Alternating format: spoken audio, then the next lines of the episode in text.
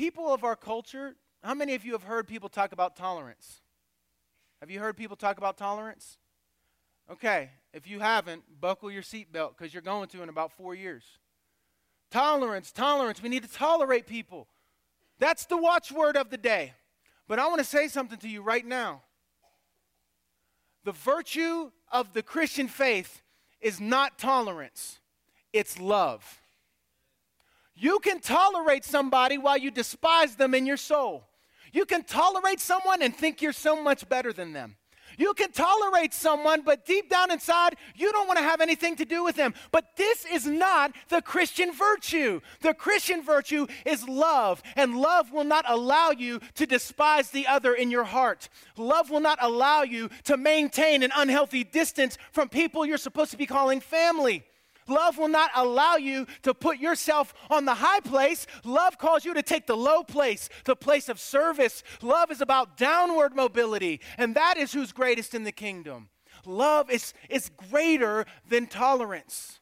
And that's what the church is supposed to be about. And that's why our resources are so much more robust, so much more profound than anything that the world is offering. People in the world are going to tell you because you're a Christian, oh, you're one of those people right? And you say, Yeah, I'm one of those people who is called to love enemies, who's called to love people who are not like me. Not when it's convenient for me, not when it's fashionable, but always. Everybody, always. Yes, I follow the one who would rather go through hell for me than go to glory without me. Yes, I'm a Christian. And I have this strong call from God to be a person whose life is built upon love. And I have no shame in that. You can keep your tolerance doctrine. I go the way of love because it calls me to so much more. It calls me to something so much deeper. Don't be duped into thinking that the world has resources for cross cultural love that we don't have.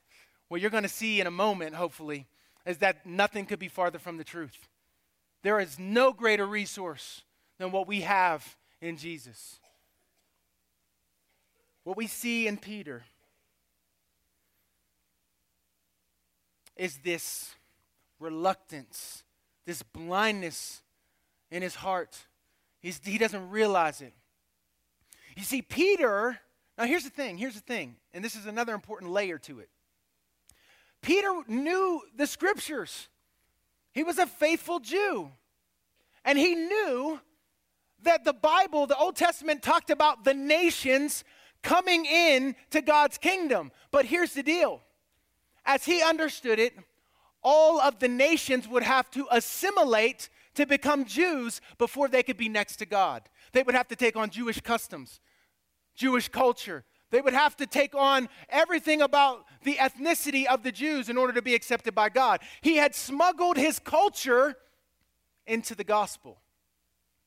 He had, he had raised his culture to the level of law. And he tried to impose that on those people who were not like him, who did not share his culture. But God's about to blow that up. God's about to blow that up. And we have to be careful because we are all tempted to raise our culture to the level of law. Oh, no, it's not just my culture. This is biblical, right? It's biblical. We all do this, but we have to ask the question really? Is it? Or is this me raising my culture, smuggling my culture into the gospel, smuggling my cultural preferences into the gospel? This is what is exposed in Peter, and this is what all of us don't don't get defensive. Defensiveness is uh, it, it reveals that we're trying to hide error. When we are free in Jesus, we don't need to be defensive and we can just weigh and pray. Search our souls, search our hearts. Where is my soul awry in this way? And how am I free in the gospel to bring that brokenness before God for healing? This is what we see in picture. Picture form. And it's interesting. I want you to see another point in this text. When Peter arrives at the house of Cornelius, he, he extends hospitality to these people. He never would have let them into his house, except that the voice from heaven says, You better go with them without hesitation, all right? Then he brings them in, they have a little quick dialogue, then they roll out and they go to Cornelius' house. When he comes into Cornelius' house, I want you to see this powerful picture. Cornelius bows down to Peter to, to treat him as if he's a god.